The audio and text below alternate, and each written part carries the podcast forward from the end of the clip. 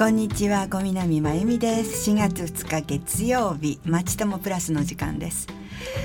第一月曜日のまちともプラスはいつも多摩小平保健所の方にスタジオにお越しいただきまして私たちの生活にとっても役立つ楽しいお話ってこともないんですけれどもあのいいお話をあのなるべく楽しく皆さんにお伝えできるようにしております。さてさて4月になりましたね。桜が咲いてますけれども今年早かったですよね。なんか本当にあのえもうもう開花しちゃったの？っていう感じであっという間にうん六分咲きとかなって満開になって散り始めて散っていくっていう桜のその間ですけれどもどの時期もとってもいい。もう開花したらこう春が来るなと思うし満開の時はうわー綺麗と思うし散り始めるとああ今年もまた桜の季節が終わってくんだなって風に吹かれながらなんか花びらがひらひらってすると小説の主人公にでもなったような気持ちになります。そしてまた来年。会いましょうね桜っていう気持ちになりますがあの進学や就職やね職場の移動などでもこれまでと違う環境で新たな生活を始める始められた方が桜とともにたくさんいらっしゃると思います。このような時期はちょっと気が気気にかけたいのが心の健康なんだそうです。ということで今日は多摩小平保健所の保健師でいらっしゃる矢野ひとえさんにスタジオに来ていただいて心の健康について考えてみたいと思います。矢野さんこんにちは。よろしくお願いします。よろしくお願いいたします。早速ですがあのなぜこの時期に心の健康が大切なんですか？はいえー、心の不調は、はい、風邪やインフルエンザのように流行する季節がはっきりしているわけではありません、はい、しかし特に春は進級や進学引っ越しや職場の移動などで環境が大きく変わる時期です、はい、以前から心も体も調子を崩しやすい時期と言われています。そうですね。春っていうか5月病っていう言葉もよく耳にしますよね。そうですね5月の連休を境に忙しくしていた時期の山場を越えると一気に疲れが出てくる時期でもあります。このような時期に心の健康について知っておくことで無理をせずに休むことができたり周りの人が早めに気づいて声をかけるなど対応ができるようになります。なるほど心の健康っていうことですけれどもその心の健康は私たちの毎日の生活にどのように関わってくるんでしょうか？はい。心の健康は人が生き生きと自分らしく生きるために重要で、生活の質にも大きく影響するんですね、はい、心の健康を保つためにはストレスにうまく対応することが大切なんです、なるほど。日頃何気なくねよく使うことですよね。言葉ですよね。ストレスってね。でそもそもストレスっていうのは、まあ、目には見えないですけれどもどんなものなんですか？はい。ストレスとは外部からの刺激に対して、うん、心や体が反応して起こる変化のことです、はい、人が生きていくということは言い換えると、日々新しいストレスを体験していくということです。はあそういうことですか。心も体に受けるストレスもあるってことですよね。でストレスっていうとやっぱりストレスってすっごい嫌なものっていうか 良くない出来事や辛いねイメージっていうか嫌なイメージがありますけれどもそうでしょうかね。そうですね。皆さんマイナスのイメージを持っている方が多いと思います、はいはい、実は結婚や出産昇進など嬉しい出来事も環境の変化などが伴うことがあってストレスの原因になります。へえそう考えると私たちの普段の生活の中にはストレスの原因になるものがなんか本当に周り中たくさんあるということですね。そうですね。適度なストレスは心や体の成長を促したり、うん、私たちにやる気を起こさせたりしますが過剰なストレスは心身の不調や、うんさまざまな病気につながります。ですからストレスを避ける取り除くというよりもストレスとうまく付き合っていくうまくコントロールしていくという感覚で捉えていくといいと思います。あそれちょっと新しいなんか考えかもしれないですよね。で私たちが生きている以上ストレスがじゃあ全くないっていうことはもうないですよね。そうですね、少しここで紹介したい調査結果があります、はい、平成24年1月に東京都の生活文化局で20歳以上の方を対象に健康に関する世論調査を行いました、はい、日常生活でイライラやストレスをしばしば感じる、たまに感じる人っていうのは約7割となっています、特に体的には悪いところがないのに、仕事に行きたくないとか、イライラするとかだるい食欲がない、このような症状が出るのはストレスのせいかもしれません。7割ですか。なんか多いですね。そうですね。一方で、うん、心のゆとりを持つことができている人も約7割ですが、うん、こちらは平成19年に比べると5.2%も低くなっています。あら心のゆとりを持っている人が減ってるということですよね。それではストレスを感じながらも心を健康に保っていくためにはどうしたらいいんでしょうね、はい、仕事や家庭の中でストレスを感じて心や体の不調を感じたら、うん、心が疲れ切ってしまう前に対処することが大切です、はい。はい、ストレスの感じ方や受け止め方っていうのは人によって違って、うん、同じ人でもその時々で違ってきます、はい、まずはストレスに関するセルフチェックシートというものを利用して、うん、今のストレスの状態を把握してみるといいですね。セルフチェックシートどんなのでしょうか？どうどうすれば手に入るんですか？はい。セルフチェックシートは、はい、東京都福祉保健局のホームページにも載っているので、ぜひ活用ください、はい、心の病気も体の病気と同じように、早期発見早期対処が大切です。はあのアクセスしてやってみようって家族に。ほらママはこんなにストレスがあるとかって 見せたらいいかもしれません。ね。すいません。でストレスチェックシートの他にも何か早く発見？その心のちょっと弱ってるのを発見できる方法はあるんですか、はいえー、心の病気は自分では症状が気づきにくいのも大きな特徴です、はい、食事を残すようになった、うん、遅刻が目立つようになった、はい、人付き合いを避けるようになったなど、はい、皆さんの周りに変化が見られる人はいませんか？ね、そう言われてみるとねちょっと思い当たる節もあるような気がしますね。もし気になる人がいたら「うん、大丈夫?」とか「どうかしたの?」とか早めに声をかけてあげてくださいあ自分よりも先に周りの人が気づくことも大事なことなんですね。よくわかりました。ではストレスと上手に付き合う方法としてはどんな方法があるでしょうか、はい、まずは毎日の生活習慣を整えるということが大切です。バランスの取れた食事や質の良い睡眠、はい、適度な運動が基本です、はいまた最近何もかも面倒くさいとか、イライラするとか仕事が空回りしていると、注意信号に気づいた時にはリラックスする時間を作れるといいですね。リラックス。あとは好きな音楽を聴いたり、ぬるめのお湯でゆっくり入浴する軽いストレッチや散歩などもいいですね。気分転換の方法は人それぞれですが自分のために過ごすゆとりの時間を作って心豊かにしていくことも大切だと思います。なるほどね。でも私自分に優しくしたらずっと優しくしそうな気がして それが怖いですよね。でもそういうふうに心がけていてもやっぱり心の病気になる可能性っていうのは誰にでもあることですか？はい皆さんがよく知っているうつ病について少しお話しします、はい。はい、うつ病はストレスや過労とも関係する心の病気です、はい、一生の間に15人に1人がかかるというふうにも言われています。会社や家庭での急な環境の変化などがきっかけで発病して人生の働き盛りに発病することも多いので、家庭や社会に大きな影響を与えますああ15人に1人って聞くと本当短いここ何人います？みたいなね感じになりますよね。じゃあうつ病になりやすい年齢とかそれから性格とかっていうのはあるんですか？あるんですね。子供からお年寄りまで全ての年齢に見られますが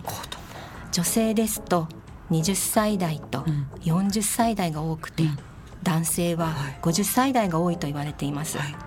性格は真面目で完全主義責任の強い性格の方がなりやすいっていうふうに言われています。ああ性格的に私は大丈夫そうです。で具体的にはどのような症状が見られるんでしょうか？はい。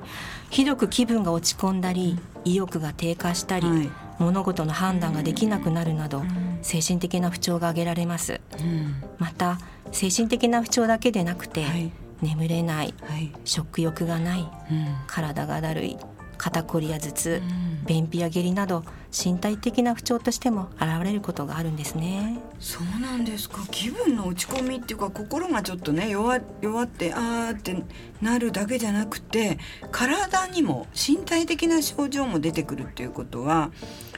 体のどっか調子が悪いのかなと思って心の病気なんだとはなかなか気づかないかもしれませんよね。周りの人が気づく変化としてはじゃあ具体的にはどんなものがあるんですか？以前と比べて表情が暗い、うんはい、元気がない、うん、体調が悪いと訴えることが多くなった、うん、仕事や家事の能率が低下した、ミスが増えた、人との交流を避けるようになった、遅刻早退欠勤欠席が増えたなどが挙げられますね。あらなんか本当に身近にもいるような気がするな。もしそのような方がいたらじゃあどうしたらいいですか？はい。あのご本人様はただの疲れ、はい、治寝れば治るなどと思い込むこともしばしばありますが、はい、2週間以上ほぼ毎日、同じような状態が続いたら、はい、うつ病が疑われます。まず周りのご家族や友人職場の同僚の方が話をよく聞いてあげることはもちろんですが、はい、企業の健康管理室や医療機関、お住まいの市役所、はい、保健所、精神保健福祉センターなどへためらわずに相談してください。受診の勧めも大切です。わかりました。なんか周りが気づくって大事なんですね。ここであの前半ずっと矢野さんに心の病気あの見つけ方とかどういうものなのかとかお聞きしてあの来ましたが後半はまたあのリスナーさんからのメッセージとか質問にも答えていただきたいと思います。ではここで一曲お聴きください。カーペンターズで愛は夢の中に。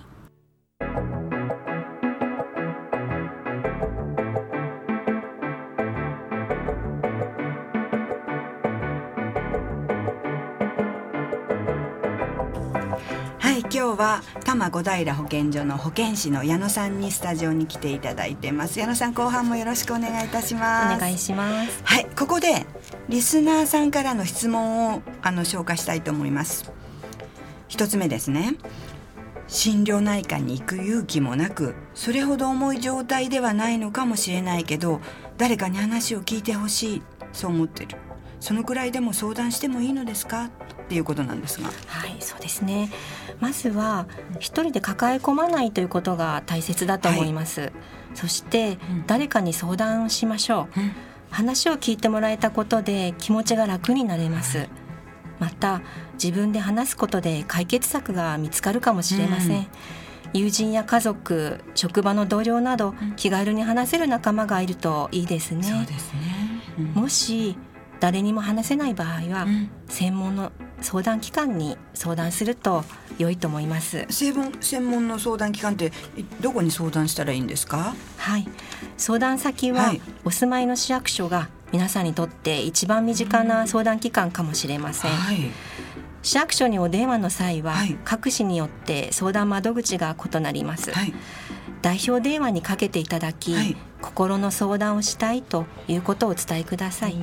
また私が所属する多摩小平保健所でも相談をお受けしています、はい、公的機関だけでなくて民間のカウンセリング機関や電話だけの相談機関もあります。なるほど。じゃあ市役所に電話してもあの大代表のあの取った方も「えそんなことで?」とかそんなんじゃなくてちゃんとつないでくださるってことですね。そうですね。それは安心です。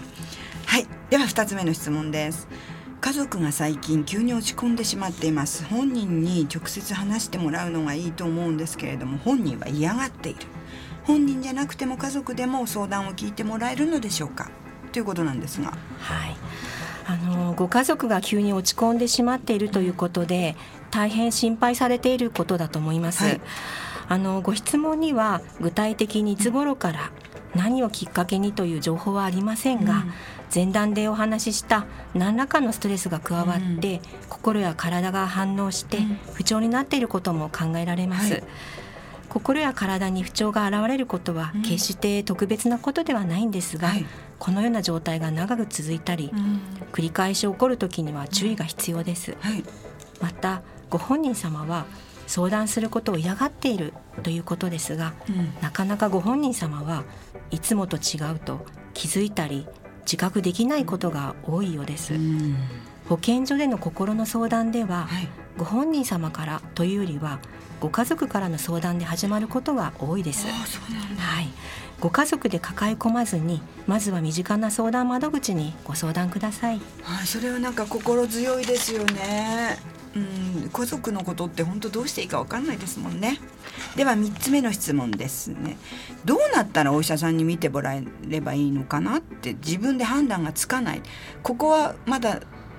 我慢するべき？どどこからだったらいいの？っていうことですけれどもどうでしょう、はい、ちょっと難しい質問なんですが、はい、あの私たちは普通に生活をする中で嫌なことがあると気分が憂鬱になったり、うん、食欲がなくなったり、はい、イライラしてしまうこともあります。はいはい、でもその時自分は自分は病気かというとそうではありません。うん、大切なことはこのような状態が長く続かないようにすることです。うん何か気になる症状が続いていて